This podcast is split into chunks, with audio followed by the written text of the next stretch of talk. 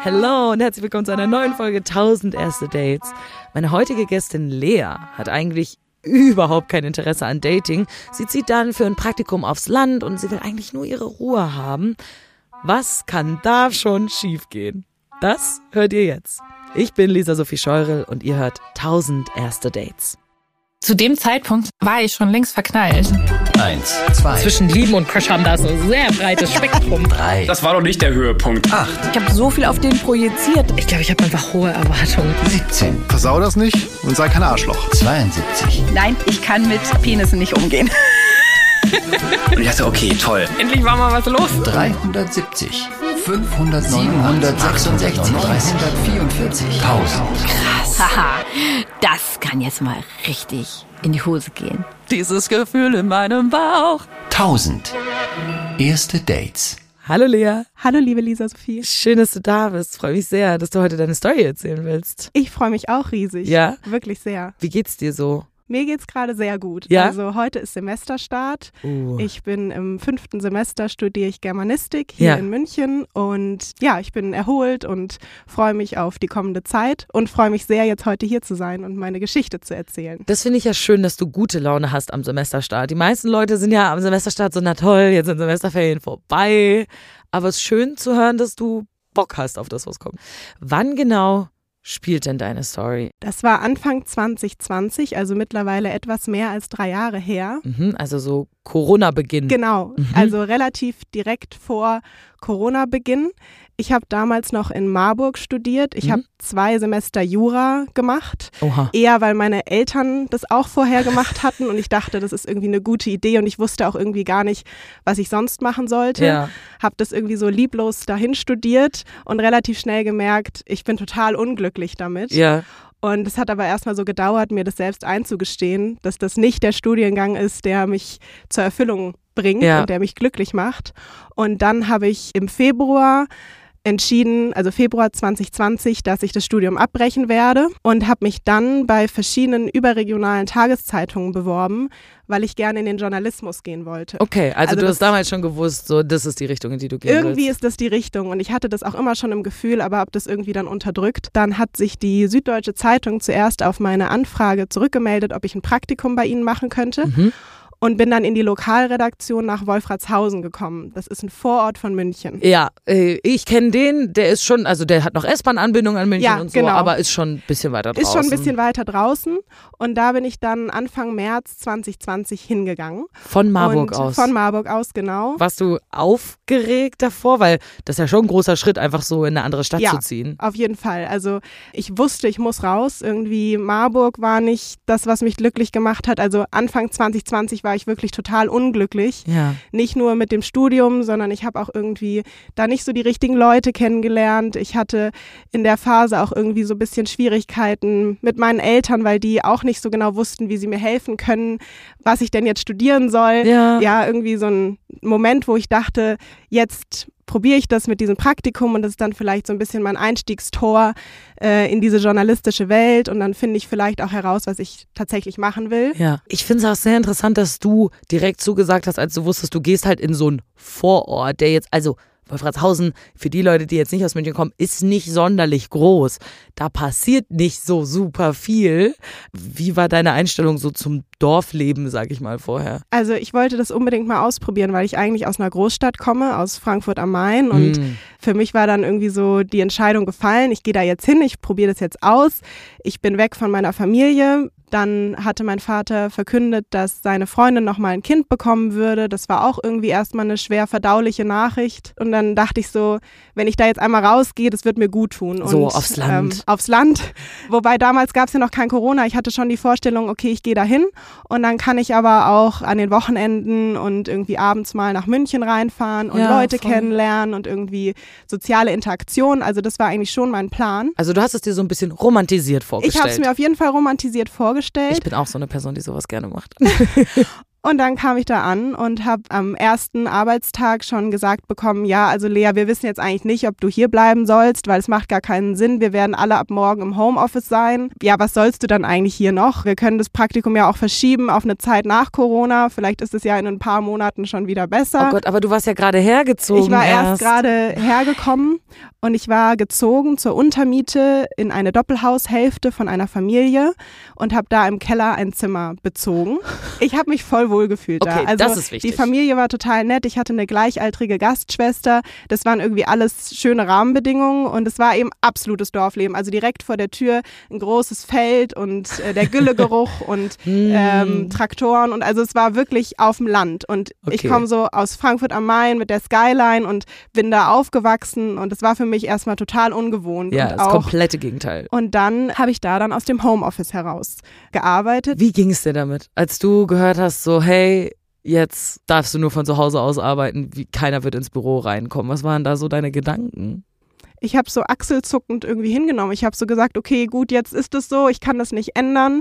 Und ich war auch froh, dass ich da so alleine war und so mein eigenes Ding machen konnte. Also Hm. keine Eltern, die mich gefragt haben, ja, wie läuft's denn, was machst du so, weißt du jetzt schon, was du studieren möchtest, sondern das war so meine Welt und in der war ich total happy. Also Voll schön. ähm, du hast dir also diesen Druck so ein bisschen auch weggenommen. Auf jeden Fall. Und das auch in Bezug auf Dating, weil das ist äh, bei mir auch ein Thema, was vorher irgendwie nie so richtig Platz hatte. Also ich habe nie mich auf irgendwelchen Dating-Plattformen angemeldet und bis dato hatte ich auch noch nie einen Freund. Ich Ah, hatte ja. noch keinen Sex. Ich habe immer nur meine Freundinnen mit ihren Freunden erlebt, aber selber hatte ich sehr wenig romantische Erfahrungen. Mhm. Und hat das Druck gemacht bei dir, dass du noch nie so viel Erfahrung hattest? Überhaupt nicht. Also Okay. ich dachte mir zu dem Zeitpunkt, ich hatte ja vorhin schon erwähnt, dass mein Vater nochmal Vater wurde Ja. und meine Eltern haben sich getrennt. Da war ich zehn Jahre alt und irgendwie ab da habe ich immer gedacht, ich werde wahrscheinlich alleine alt und das ist okay für mich. Ich habe gedacht, ich werde mir mit einem großen Rucksack auf den Schultern die Welt erkunden und werde irgendwie ab und zu vielleicht mal eine schöne Liebelei haben, aber ich hatte nicht die Vorstellung, dass ich mal jemanden treffen würde, der dann mein fester Freund ist und mit dem ich mir ein Leben und eine Zukunft aufbauen Okay. kann. Danach hast du also auch gar nicht gesucht nach jemandem Festem. Nee, überhaupt nicht. Okay. Und damals auch nicht nach Sex oder irgendwie nur Spaß. Jungs waren irgendwie uninteressant. Wie alt warst du damals? 20. 20, okay. Also eigentlich ein Alter, wo man sagt, da ist Dating schon sehr spannend. Hm, voll, ja, ja. Aber letztendlich hat da ja auch jeder seine andere Herangehensweise. Ne? Also es gibt ja nicht die eine Sache, die richtig ist. Deswegen, wenn es damals deine Einstellung war, ist ja völlig okay. Ja, doch. Also ich war damit auch sehr zufrieden und einverstanden. Eines Tages habe ich dann ähm, Garten bei meiner Gastfamilie gesessen und auf der gegenüberliegenden Seite der, der Doppelhaushälfte, also man muss sich das so vorstellen, es war wirklich sehr nah beieinander. Also Ja. man hat auch alles mitbekommen, was im Nachbarhaus beziehungsweise im Nachbargarten so vor sich ging. Wenn die sich gestritten Und wenn haben, die sich gestritten haben, dann hört man da auch alles und es ist einfach super transparent und sehr nah beieinander. Und ich bin aber ein sehr offener Mensch und ich gehe gerne auf Leute zu. Ich habe Mhm. da keine Scheu. Und dann war es so, dass ich da saß und habe irgendwie gerade so meine Gedanken aufgeschrieben. Und auf der gegenüberliegenden Seite hat eine Familie, also Vater, Mutter und ein erwachsener Sohn, gerade zu Mittag gegessen. Mhm. Und die Mutter hat mich dann angesprochen und so Konntet ihr euch sehen? Also Ja. war da, ist Ja. da ein Zaun gewesen oder wie kann ich mir das Ja, vorstellen? es war ein dünner Zaun, aber ein ganz niedriger Zaun. Also ich konnte auf den Teller der anderen Leute schauen. so ist es irgendwie im Dorfleben mit einer Doppelhaushälfte. Ist einfach alles sehr familiär und nah beieinander. Ja, okay. Und du saßt bei deiner Gastfamilie auf Ja. der Terrasse, die bei sich. Genau. Dann hat sie dich angesprochen. Dann hat die Mutter mich angesprochen, Was hat hat, sie mich gesagt? gefragt, wer bist du denn, was machst du hier? Und dann habe ich das erzählt mit dem Praktikum. Und dann ist mein Blick auch auf ihren erwachsenen Sohn gefallen. Basti und der war sehr, sehr schüchtern Mhm. und der hat erstmal sehr wenig gesagt. Ich fand ihn so ganz süß, Wie sah der ich- aus? Der hatte ähm, braune Haare Mhm. und einen leichten Bart und war äh, sportlich athletisch gebaut. Ja. Hat mich angesprochen, aber ich war jetzt nicht so, dass ich dachte, oh, den muss ich jetzt bespringen oder so. Also Warst du ja aber sowieso gerade nicht zu dem Zeitpunkt, Genau. ne, dass du dieses äh, Ja. Bedürfnis hattest. Sozusagen. ich hatte zu dem Zeitpunkt auch überhaupt nicht so den Anspruch an mich selbst, dass ich jetzt irgendwie super gut aussehen muss oder dass ich irgendwie geschminkt sein sollte Ja. oder irgendwas, sondern ich hatte da meistens irgendwie so eine Schlabberhose an und war jetzt nicht so aus dem Ei gepellt. Also wenn ich jetzt jemanden hätte kennenlernen wollen, dann hätte ich gedacht, hm, das ist jetzt nicht so der allerbeste erste Eindruck, den ich Aber so das ist vermittle. ja auch so die Corona-Zeit gewesen. Ne? Ich glaube, da sahen wir alle so aus.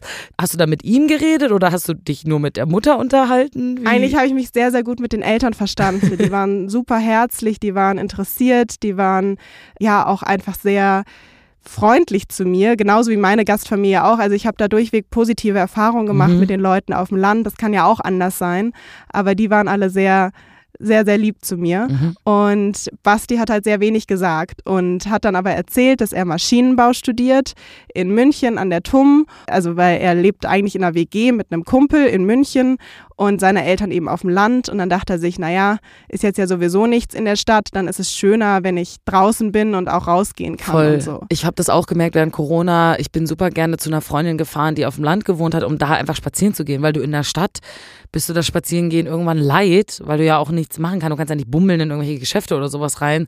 So läufst du halt durch so Häusergassen und auf dem Land ist schon sehr viel cooler. Ja, nee, ich würde auch sagen, das war total schön.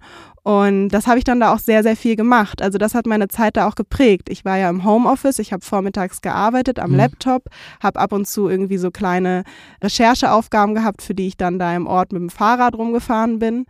Aber Süß. mehr ist nicht passiert und Okay. nachmittags habe ich dann sehr viel in der Natur verbracht. Also ich habe Fahrradtouren gemacht, ich habe Spaziergänge gemacht mit meiner Gastschwester und ab dem Zeitpunkt, wo dann Basti auch auf dem Land war, haben wir diese Unternehmung zu dritt gemacht. Oh, wie so eine kleine Gang. Genau, wir waren eine Gang. Wir haben dann auch eine WhatsApp-Chat-Gruppe gehabt und dann haben wir da irgendwie viel hin und her geschrieben, haben abends einen Film zusammen geguckt. Aber da war eben auch Gwendolin immer noch dabei und zu dem Zeitpunkt habe ich auch jetzt irgendwie gar nicht gedacht, oh, den muss ich jetzt näher noch kennenlernen, sondern es war halt einfach noch eine dritte Person. Und Einfach so ähm, jemand, mit dem man so ein bisschen Zeit verbringen Ja. kann. Ja. Wie waren so die Vibes zwischen euch? Wie war das so mit Gwendolin? War das irgendwie komisch zu dritt? Weil ihr kanntet euch ja alle gar nicht so richtig und das ist ja dann so eine Kennenlernphase irgendwie zu dritt gewesen, Das oder? stimmt, aber irgendwie war es total, total nett. Also wir haben uns alle auf Anhieb sehr gut verstanden. Wir haben Mama Mia geguckt, wir haben Yoga, Homeworkouts gemacht. Iconic. Es war eigentlich total schön. Ich habe auch in meiner Erinnerung, hat die ganze Zeit die Sonne geschienen. Also es war, Es so. gab keinen Regen zu der es gab Zeit. keinen Regen zu dieser Zeit. und wie war es so zwischen Basti und dir? Ich habe sehr schnell gemerkt, dass der mich gut findet. Ah, woran? Der hat mich sehr viel angestarrt. An, oh. Also so Aber- angeguckt. Nicht, nicht Also creepy, aber einfach so, er hat immer wieder so zu mir geguckt. Und mir ist das aufgefallen, weil ich dann bemerkt habe, er guckt die Gwendolin gar nicht so oft an. Aha, das ist aber eine gute Auffassungsgabe, weil bei sowas, sowas fällt mir nämlich oft überhaupt nicht auf. wenn Leute mich irgendwie viel angucken oder sowas, wenn ich jetzt in der Gruppe wäre oder so, ich ignoriere das dann und dann kommen teilweise Freundinnen von mir danach zu mir und sagen so, dir ist schon aufgefallen, der Typ hat dich die ganze Zeit angeschaut und ich so, ne, hab ich jetzt nicht gemerkt, aber gut, du, dir ist das aufgefallen. Mir ist das aufgefallen. Und dann gab es einen Abend, da haben wir zu dritt irgendwie ein Spiel gespielt, ich glaube Halligalli oder so, und haben dazu ein Bier getrunken. Und äh, ansonsten haben Basti und ich dann ab diesem Zeitpunkt auch sehr viel Zeit zu zweit Wie verbracht. kam das? Wer von euch beiden hat das beim ersten Mal initiiert? Kannst du dich noch an euer erstes Treffen zu zweit erinnern? Ja, das war ich.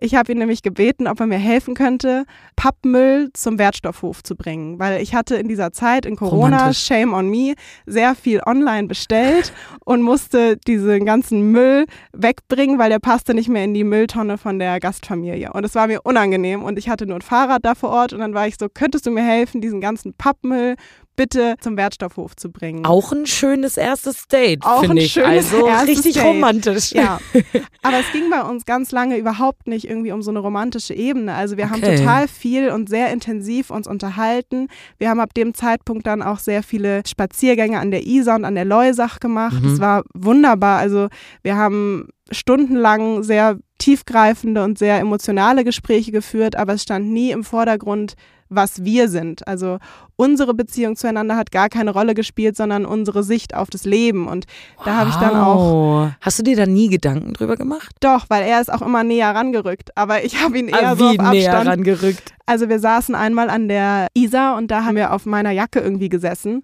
Und er ist irgendwie immer näher rangerückt. Und dann hat er auch gefragt, also haben wir auch wieder so eine kleine Challenge gemacht, ob wir uns lang genug in die Augen gucken können. Also wie lange man den Blickkontakt halten kann. Aha, das ist ja schon mal sehr, sehr flirty. Ja, das ist sehr, sehr flirty und das habe ich dann auch nicht ausgehalten und habe dann weggeguckt.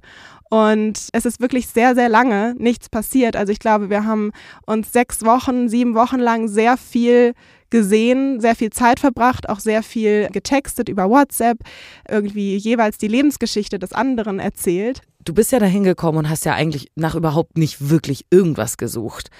Hat sich das in dieser Zeit verändert, deine Sichtweise darauf? Ja, schon, weil ich immer mehr Interesse an Basti entwickelt habe. Ja. Und am Anfang dachte ich so, nee, der ist überhaupt nicht mein Typ. Ich dachte irgendwie, ich stehe auf so tätowierte Bad Boys, die auch äh, viel bösen Deutschrap hören oder so. Und Basti ist überhaupt nicht so. Der ist erstmal Maschinenbauer, eher so ein bisschen introvertierter. Mhm. Und ja, hört Jazzmusik. Also Mhm. das war so eine ganz andere Welt und deswegen habe ich das erstmal gar nicht realisiert. Und dann gab es aber irgendwann dann doch ein Gespräch über unsere oder über uns. Wer hat das initiiert? Wo war das? Ich will alles wissen. Ja, wir saßen im, in der Küche bei meiner Gastfamilie. Er hat an seiner Seminararbeit geschrieben und ich habe gerade ein Interview abgetippt. Und dann waren wir irgendwie gerade so fertig, haben was getrunken und dann habe ich gesagt, ja, sollen wir jetzt nicht mal über uns reden, weil es hatte sich die ganze Zeit so angebahnt, es war so also so ein großer Druck da. Und irgendwie war klar, eigentlich muss jetzt mal was passieren, das kann nicht sein. Und zu dieser Zeit war meine Gastfamilie auch gerade irgendwie in ein Ferienhaus gefahren, also das Haus war leer. Ihr hattet hätte, eure Ruhe. wir hätten eigentlich unsere Ruhe gehabt und hätten da überall uns austoben können im Haus, aber das haben wir nicht gemacht. Das hat dich gestört, dass ihr das nicht gemacht habt? Ja, vielleicht. Im Nachhinein dachte ich so, Mensch, das hätte doch da, wäre doch die perfekte Gelegenheit gewesen. Da war niemand im Haus. So, warum haben wir das nicht gemacht? Hattest du zu dem Zeitpunkt schon Gefühle für ihn? Ja. Ja? Doch. Ja, ab dem Zeitpunkt schon. Was fandest du so, so gut an ihm? Er konnte so sehr, sehr gut zuhören. Und ich habe irgendwie das Gefühl, ich weiß, das klingt sehr cheesy, aber so dieses seelenverwandten Moment. Also so wow. dieses, ich weiß nicht, das ist meine Person und ich will nie mehr was ohne diese Person machen. Und die Vorstellung, wieder wegzufahren aus Wolfratshausen oder aus diesem kleinen Ort daneben, war für mich irgendwie unerträglich. Hattest du das nicht? Wenn ich diese Gefühle hätte für eine Person und so denken würde über eine Person, ich sehe die ständig, sieben Wochen lang mache ich ständig was mit der. Ich von mir aus hätte so ein krass großes Bedürfnis, diese Person zu küssen, diese Person zu berühren. Gab es da mal solche Momente zwischen euch? Gar nicht. Und das war auch das Schlimme an unserer Geschichte, weil wir beide, glaube ich, ein unglaublich starkes Bedürfnis danach hatten und uns trotzdem den so entzogen haben. Also Aber warum? weil, und das haben wir dann eben in diesem Gespräch geklärt, es war ja klar, ich würde in ein paar Wochen wieder fahren und es könnte nur gebrochene Herzen geben. Oh. Und ich würde abreisen und ich wusste noch nicht, wo studiere ich. Vielleicht gehe ich nach Berlin, vielleicht gehe ich nach Hamburg. Also es war irgendwie so, eine Fernbeziehung kommt nicht in Frage. Also warum sollte man jetzt was miteinander anfangen für so einen kleinen Urlaubsflirt und hinterher sind alle verletzt. Oh Gott, ja, das stimmt. Das ist ja richtig schlimm. Ja. Das ist ja voll die Zwickmühle. Ja, Hat dich das davon abgehalten, ihm zu sagen, wie du fühlst? Er hat mir dann gesagt in diesem Gespräch, dass er mich sehr, sehr gerne mag. Und dann habe ich ihm gesagt, dass ich ihn auch sehr, sehr gerne mag, aber dass er ja auch weiß, dass ich bald weg sein werde und dass ich mir keine Fernbeziehung vorstellen kann. Dann haben wir diesen Pakt geschlossen, dass wir jetzt nichts miteinander anfangen werden. Oh. Also wir haben das richtig so ausgemacht. Und uns beiden ging es damit Oh aber schlecht. Gott, ja, natürlich ging es euch schlecht damit. Oh, das ist aber auch, also das ist auch wirklich eine Scheißsituation. Du hast mega krass Gefühle für eine Person. Du weißt, die andere Person hat auch Gefühle für dich. Du weißt aber, es wird alles in einem Desaster enden. Und deswegen sagt man, okay, wir machen jetzt nichts, weil dann wird es doch noch schlimmer. Aber damit ist man auch nicht glücklich. Es klingt nach einer richtig, richtig blöden Situation. Ja. Werbung. Wisst ihr, was mir auf Dates richtig wichtig ist? Wenn Leute Klartext mit mir sprechen. Ich hasse es, wenn ich in Gesprächen nicht genau verstehe, worauf will die Person hinaus, was redet die da gerade. Ich verstehe teilweise Wörter nicht, was sie sagen, wenn die total konfus sind. Dann ist das für mich immer schon sehr, sehr schlecht bei einem Date. Und das ist nicht nur bei einem Date schlecht, das ist auch sehr, sehr schlecht bei der Steuererklärung. Denn Leute, Steuersprache ist wirklich so unverständlich, es ist so kompliziert. Ich meine, Werbungskosten, Pauschale, Lohnsteuerjahresausgleich, Progressionsvorbehalt, geldwerter Vorteil, Nichtveranlagungsbescheinigung. Es ist alles sehr, sehr kompliziert. Das versteht irgendwie keiner. Also außer Leute, die das vielleicht studiert haben, aber ich verstehe es auf jeden Fall nicht. Und es gibt ein Tool, was euch dabei hilft, diese Sprache besser zu verstehen. Und zwar Taxfix. Taxfix ist eine App, die mit Steuerprofis zusammenarbeitet. Die helfen euch, diese ganze Steuersprache zu übersetzen, dass ihr das alles versteht und dass die Steuererklärung mal ein bisschen einfacher wird und sicherer und stressfrei. Und das Gute bei Taxfix ist, dass ihr selber entscheiden könnt, ob ihr die Steuererklärung selber machen wollt, mit der Hilfe eben von der App, oder ob ihr den Taxfix Expertenservice benutzt. Da können dann unabhängige Steuerberater in eure Steuererklärung machen. Und im Schnitt ist es so, dass jeder Steuerzahler in Deutschland Deutschland, der eine Steuererklärung abgibt, 1095 Euro zurückbekommt. Also, ich meine, lohnt sich doch. Wenn ihr die App jetzt gleich installiert oder auf taxfix.de geht, dann könnt ihr euch dort über alles informieren und wenn ihr bis Ende August die Steuererklärung mit Taxfix abgebt, dann könnt ihr mit dem Code Date 23, ist völlig egal, wie es geschrieben ist, Großbuchstaben, Kleinbuchstaben, es funktioniert alles, Date 23, 5 Euro sparen. Also einfach in diesem Bestellvorgang den Code Date23 eingeben und dann regelt Taxfix für euch den Rest. Ihr findet alle Infos dazu auch nochmal in den Show Notes. Taxfix unterm Strich für dich. Das trifft's auf jeden Fall. Ich war totunglücklich, aber ich wusste auch, ich möchte vor allem Basti nicht verletzen, weil ich mhm. wusste, dass er, er hatte vorher einige Beziehungen gehabt und war dann irgendwie verletzt worden und ich wusste, ich will ihm das nicht antun. Wie waren dann die Wochen nach diesem Gespräch? Wie waren die Tage danach? Wie ging's dir? Wie seid ihr miteinander umgegangen? Das war anstrengend und uns ging's auch echt nicht gut damit. Also irgendwie ja, haben wir uns dann so angezickt, manchmal so ein bisschen. Was glaubst du, woran lag das? Weil wir beide eigentlich sehr gerne miteinander geschlafen hätten. Sag ich jetzt mal so. Ja. Also, ja. Und jetzt kommen wir vielleicht auch zu dem Date, was ich als Date so bezeichnen würde. Okay, here ähm, we go. Genau. Es war dann nämlich zwei Tage, bevor ich abgereist bin. Die Stimmung war, wie gesagt, eher gedrückt, weil wir wussten, okay, übermorgen ist Lea weg. Und dann habe ich ein kleines Geschwisterchen bekommen. Also das war dann in einem Moment, wo ich auch mit Basti irgendwie auf der Sonnenliege im Garten lag und habe ihm dann das auch direkt erzählt und ein Foto gezeigt und war irgendwie total aufgeregt und emotional. Ja. Das war irgendwie ein großer Moment. Und dann am nächsten Morgen wollten wir eigentlich zusammen frühstücken, also Basti, ich und seine Eltern. Und dann hat aber mein Vater angerufen und dann habe ich mit meiner Schwester und meinem Vater telefoniert und habe irgendwie so die Zeit vergessen. Und dann war Basti total enttäuscht, weil ich ihn halt versetzt habe. Ja, auch nachvollziehbar auch auf deiner Seite ehrlich gesagt. Ne? Du hast gerade ein Geschwisterchen bekommen, dein Papa ist nochmal Papa geworden irgendwie, dass du dir Zeit nimmst, mit ihm zu reden. Ja. Verstehe ich schon, dass du da die Zeit ein bisschen vergessen hast. Aber er war ein bisschen ja, schlecht drauf oder Ja. er fand das nicht so toll. Verstehe ich auch. Und dann bin ich irgendwie nochmal los und habe ihm dann geschrieben, also ich war dann mit dem Fahrrad unterwegs und habe ihm dann irgendwie geschrieben, dass ich noch nicht fahren möchte und dass ich abwiegen müsste, Basti oder Baby. Ich weiß noch, dass ich das auch so geschrieben habe. Ich will noch nicht fahren, Basti oder Baby. Und dann habe ich so eine Waage irgendwie äh, dahinter als Emoji benutzt Ja.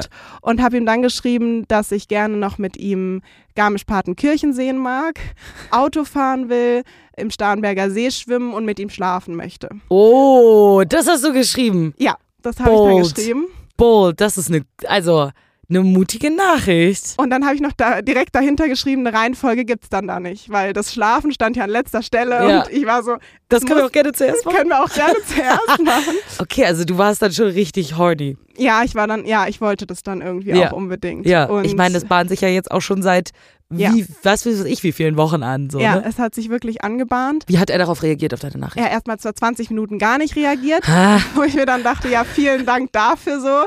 Ich nehme jetzt hier meinen Mut zusammen und Ja. ich schreibe dir das, obwohl wir vorher gesagt haben, wir machen das nicht und Ja. wir haben irgendwie jetzt einen Pakt geschlossen. Und dann antwortet er nicht und dann hat er geantwortet, ja, ich kann dich dann ja mal in Frankfurt besuchen kommen. Und ich war so, nee, das reicht mir Das nicht. ist nicht das, das- ist nicht, was ich hören will. Ich will, dass das jetzt hier passiert. Und er hat dann aber irgendwie so rumgedruckst und auch gesagt, er könnte sich gerade gar nicht konzentrieren, ob er nochmal rüberkommen kann. Mhm. Und dann ist er zu mir in den Keller gekommen und da war es dann so, ich habe gerade meine Sachen gepackt und noch gestaubsaugt und war halt irgendwie voll im Aufbruch schon. Ich weiß noch, dass es da so einen großen Spiegelschrank gab und ich habe vor dem Spiegelschrank gesessen und meine Haare geföhnt, weil ich vorher noch geduscht habe. Mhm. Und er kam und hat sich erst aufs Sofa gesetzt, dann haben wir uns irgendwie noch ein bisschen drüber unterhalten, dass eigentlich die Herzen ja jetzt schon gebrochen seien und dass es jetzt sowieso schon egal ist und dass man ja jetzt eigentlich auch es einfach machen könnte. Oh Gott. Oh Gott. Und irgendwie, ich hatte auch einen Puls von 180, weil Das ich hatte das zwar ich. geschrieben, dass ich gerne mit ihm schlafen will, aber ich war ja noch Jungfrau und er wusste das auch nicht. Oh nein. Und ich wollte das aber auch in dem Moment nicht sagen, weil ich irgendwie dachte, vielleicht macht es die Stimmung kaputt und Ja. vielleicht weiß er dann nicht, wie er mit mir umgehen soll. Und ich dachte, play cool, also so, ich tue einfach so, als wüsste ich total, ja, was ich gerade fake mache. it till you make it. Fake it till you make it. und er hat sich dann hinter mich gesetzt und mir einen Zopf geflochten. Ach süß. Ja, das war auch total romantisch, weil ich saß so in seinem Schoß und er saß hinter mir und hat mir die Haare geflochten und ähm, hat dann gesagt, dass er jetzt noch was machen müsste, was er längst hätte tun sollen. Und dann hat er mich geküsst. Wie war der Kuss? Ah, ganz toll. ja, nee, also da war es dann irgendwie auch um mich geschehen, weil ich hatte auch vorher nie irgendwie richtig geküsst oder geknutscht oder Ja. so. Und dann hat er gesagt, ja gut, dann brauchen wir jetzt wahrscheinlich noch Kondome, weil die habe ich jetzt nicht dabei und Okay, äh, also er ist dann direkt auch basically auf deine Nachricht eingegangen, was Ja. du gesagt hast. ja, Es war euch beiden klar in dem Moment. es passiert jetzt, ja. Was ging dir durch den Kopf, als er das gesagt hat? Ich war so wie so ein aufgeschrecktes Hühnchen und war so, okay, okay, dann, dann hol, dann hol jetzt mal Kondome. Und dann ist er eben wieder hoch aus dem Keller raus und rüber zu seinen Eltern in sein Kinderzimmer und hat dann da Kondome geholt und in diesen vier Minuten oder fünf Minuten, in denen er weg war, war ich noch so, okay, was mache ich jetzt? Äh, kann man noch mal schnell die Bravo lesen oder sich irgendwelche Tipps holen? Also so, wie bereitet Oh man sich jetzt darauf vor? Das vor ist ja auch allem, wenn man beim ersten Mal so richtig, richtig aufregend, ne? Voll, 100 Prozent. Und ich habe auch total gezittert. Und dann haben wir einfach erstmal super lange geknutscht und ich habe mich irgendwie so an ihm festgehalten. Und ja, dann, dann hatten wir Sex. Wie war's? Weil das erste Mal ist selten gut. Ja, bei mir war es tatsächlich sehr, sehr gut. Ja? So gut, dass ich ähm, zwei Orgasmen hatte. Wie bitte? Nein, als ob. Ja, tatsächlich. Also ähm, das war wirklich total krass. Also ich habe vorher ja noch gar keinen Sex gehabt. Ich wusste nicht, was mir gefällt, was mir gut tut, weil Ja. ich ja auch nur mich und meinen eigenen Körper kannte und nicht den des anderen.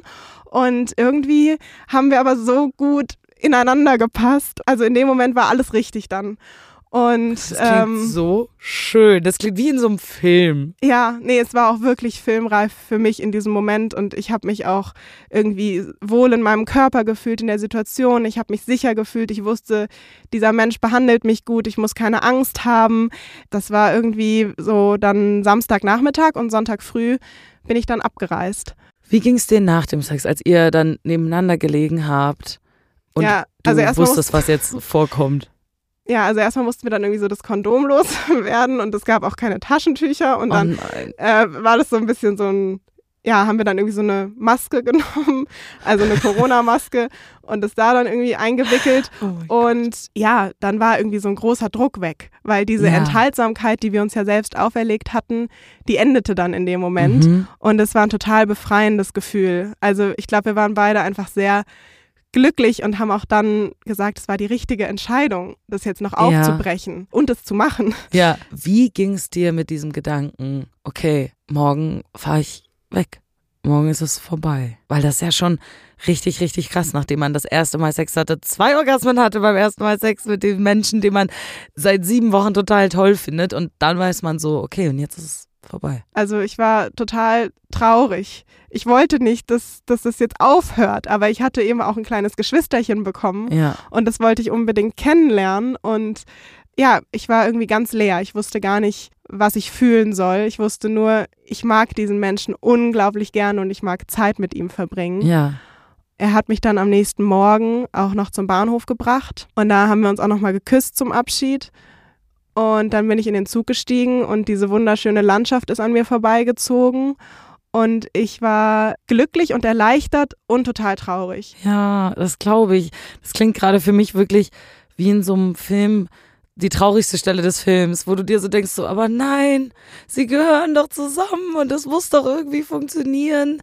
Worüber hast du nachgedacht in dem Moment? Ganz viel ist mir durch den Kopf geschossen. Also einmal war es so, dass ich das dann auch all meinen Freundinnen auf der Zugfahrt erzählt habe. Also ich habe den Sprachnachrichten Ja. aufgenommen und es war mir auch völlig egal, dass da noch andere Passagiere irgendwie um mich herum saßen. Du so, die können ruhig wissen, dass ich zwei Orgasmen Ja. hatte gestern. I don't care. Ja, also irgendwie, ich hatte vorher nie so ein gutes Verhältnis zu meinem Körper und auch zur Sexualität und dass es dann alles irgendwie in dem Moment so gut geklappt hat, war so schön einfach und ich wusste, dass es daran lag, dass es der richtige für mich Mhm, war. mhm. Ja, dann bin ich nach Hause gekommen und habe dann mein kleines Geschwisterchen kennengelernt und das war wunderschön. Aber ich wusste, noch viel wichtiger ist für mich, dass ich den Basti wiedersehe. Ja. Du wärst jetzt eigentlich einfach da geblieben zu Hause. Du wärst eigentlich nicht zurück nach Wolfertshausen gefahren, sondern dein, der Plan war schon, du fährst dahin und dein Praktikum ist vorbei und so war's. Genau, da gab es eigentlich erstmal keine Pläne zurück, da in den Süden von Mhm. München zu kommen. Wie war denn diese Phase? Du warst weg, ihr wusstet aber, ihr mögt euch. Wie seid ihr damit umgegangen? Wir haben sehr, sehr, sehr viel miteinander telefoniert und sehr, sehr, sehr viel miteinander geschrieben. Ja. Und er hat mich dann dreimal in Frankfurt besucht, hat auch direkt meine ganze Familie kennengelernt.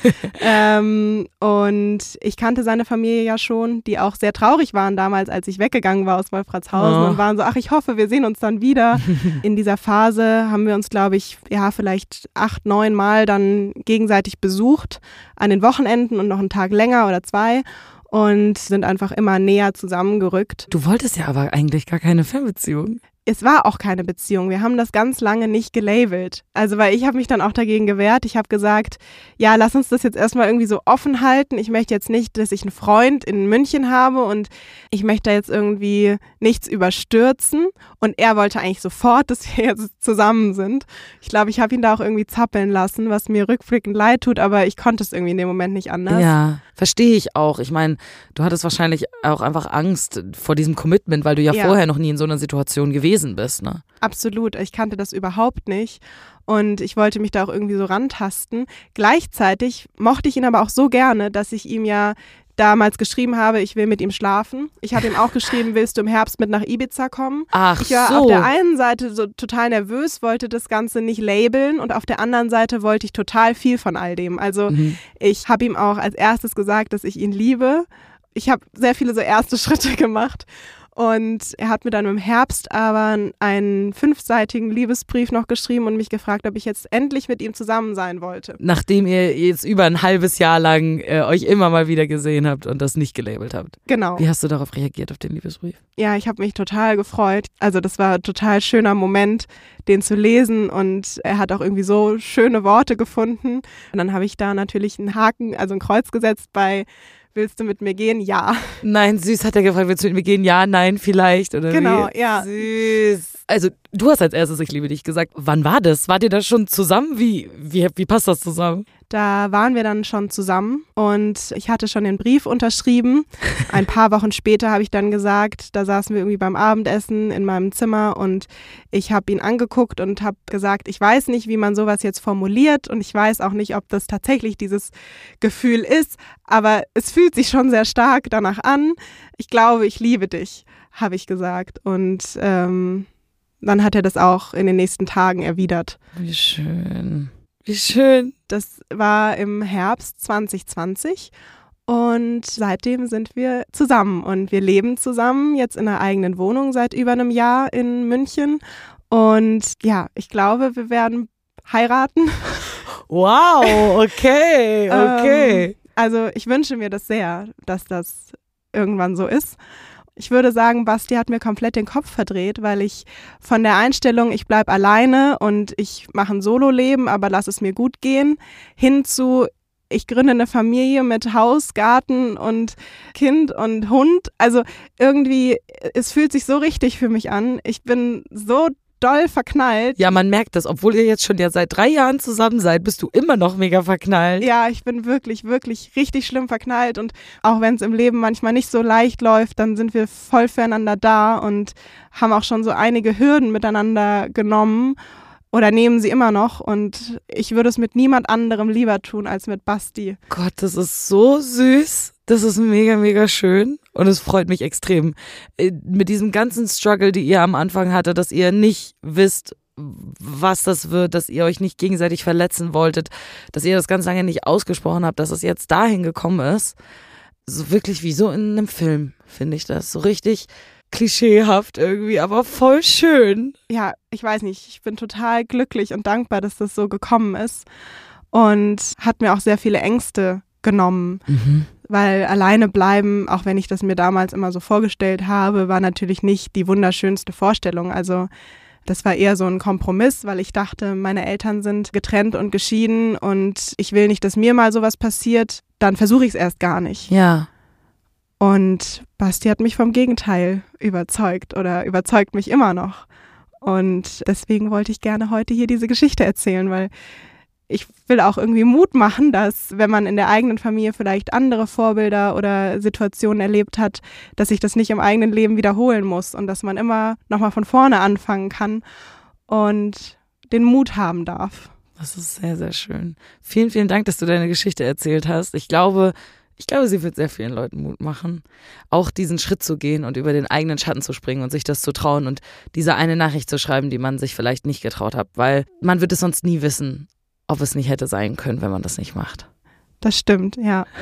Vielen, vielen Dank, Lea, dass du da warst. Vielen, vielen lieben Dank, liebe Lisa Sophie. Jetzt ist Lina bei mir im Studio, meine Hi. Redakteurin. Wie süß ist diese Story, bitte? Wahnsinn. Es ist genau das, was du die ganze Zeit gesagt hast, wie in einem Film. Oder? Ich kam mir vor, wie als wäre es eine Rom-Com einfach. Es hatte die Ups und Downs, Ja. genauso wie du das schreibst. Das Leben schreibt eben die besten Geschichten, so wie man immer so schön sagt. Das ist auch so, so echt fast schon so ein bisschen schnulzig, dass man Ja. so war. Oh, sie geht aufs Land, sie kennt da niemanden. Und dann ist da halt dieser Nachbarsjunge. Und der ist irgendwie das ganz denn? süß. Was ich so schön fand an dieser Geschichte irgendwie, auch wenn sie gesagt hat, es war am Ende so krass viel Druck dahinter, dass die endlich miteinander schlafen wollten. Mhm. Aber diese sieben Wochen, die sie hatten, wo sie sich mega viel gesehen haben, super viel Zeit zu zweit verbracht haben, aber dann trotzdem zu sagen, nein, wir machen das jetzt nicht, Ja. legt vielleicht am Anfang den Fokus wirklich sehr auf dieses Freundschaftliche. Man Mhm. sagt ja immer so, dass die schönsten Beziehungen aus so Freundschaften entstehen, wenn du eigentlich erstmal nur mit einer Person befreundet bist. Und dann geht's halt wirklich nur um die Person selber. Es geht gar nicht so krass um dieses Mhm. Körperliche, was natürlich auch super, super schön ist. Aber vielleicht, damit du eine so sehr nachhaltige Freundschaft hast, ist dieser freundschaftliche Teil am Anfang, wo du dich wirklich auf die Person konzentrierst, auf den Charakter der Person und so, glaube ich, voll schön und richtig intensiv. Also dadurch hat man ja auch schon so eine krasse Basis irgendwie, wenn sie so viel Zeit miteinander verbracht haben. Und das ist ja zum Beispiel so, was bei Online-Dating voll oft wegfallen kann. Genau. So, dass man das irgendwie Ja. erstmal so aufholen muss. Genau, du bist beim Online-Dating direkt schon so zweites Date, so hm, küssen wir uns, weil wir wissen ja, worauf wir hinaus wollen. Wir waren ja, Ja. beide auf Dating-Apps so, wir suchen ja Genau. irgendwie so körperliche Nähe und so. Und das ist Mhm. irgendwie sehr schön, wenn du Leute außerhalb dieses Online-Dating-Kontextes kennenlernst, weil du dann manchmal einfach so sagst, ja, wir freuen uns jetzt halt einfach erstmal an. Aber was würdest du sagen, wenn du jetzt in der Situation gewesen wärst wie Lea? Würdest du sagen, komm, scheiß drauf, ist mir doch jetzt egal, Ja. wo ich bald bin. So, ich finde den mega toll. Ich weiß auch, dass der mich mega toll findet. Let's go. Hundertprozentig, niemals hätte ich enthaltsam sein können. Oder? Niemals. Also So da kenne ich mich gut genug, wenn ich weiß, da ist jemand, den finde ich richtig, richtig toll. Und der findet mich auch richtig toll. Und wir haben beide mega Bock. Dann bin ich so, weißt du was, fuck it. Ich, dann kümmert sich die Zukunftslisa darum, was das Ja. für Probleme hat. Ich will jetzt, I, want this now. Also irgendwie finde ich es auch so ganz schön, dass sie gesagt haben, ja, es ist alles, was man sich vornimmt. Vielleicht passt das ja an den, von den und den Aspekten her nicht so. Wenn man sich mag, dann funktioniert es einfach. ich wollte gerade sagen, auf das Bauchgefühl hören in solchen Momenten. Ist einfach so. Ja, das Leben schreibt einfach wirklich immer die schönsten Geschichten. Und genau dafür gibt's ja diesen Podcast hier. Wenn ihr mir auch mal so eine wunderschöne oder auch verrückte Dating-Story erzählen möchtet, dann schreibt mir doch einfach. Entweder per Mail an hallo at 1000erstedates.de oder auf Instagram unter at 1000erstedates.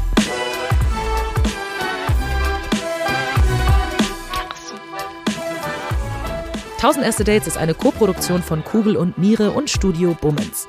Executive Producer Anna Bühler und Jon Hanschi. Produktion und Redaktion Lena Kohlwees, Lina Kempenich, Luisa Rakotzi, Peace Solomon Obong, Inga Wessling und ich, Lisa Sophie Scheure. Und wir hören uns nächste Woche wieder. Ciao!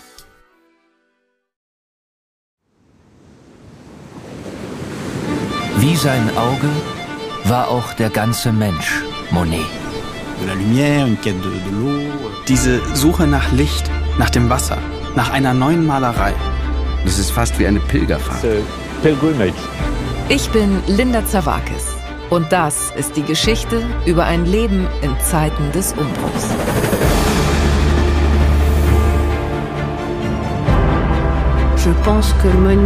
Monet selbst steht als Künstler für die Erneuerung einer Definition dessen, was Kunst überhaupt ist. Er macht das Gegenteil von dem, was vernünftig gewesen wäre. Da als junger Mensch zu sagen, das interessiert mich nicht, ich gehe den Weg nicht mit, das ist schon ungeheuerlich. Ich habe es satt. Ich werde dir nie wieder schreiben. Da kannst du sicher sein. Monet geht es um Monet, um sein eigenes Werk. Tu bois du vin? Es lebe Claude. Sein Weg nach oben führt in die Einsamkeit. Meine arme Frau hat den Kampf um ihr Leben heute Morgen verloren. Ich bin alleine mit den Kindern. Er schrieb einmal einen Brief, in dem er sich fragte, ob die Klippe jetzt gleich über ihm zusammenbrechen würde. So wie sein ganzes Leben in diesem Augenblick. Monet. Zeiten des Umbruchs. Überall, wo es Podcasts gibt.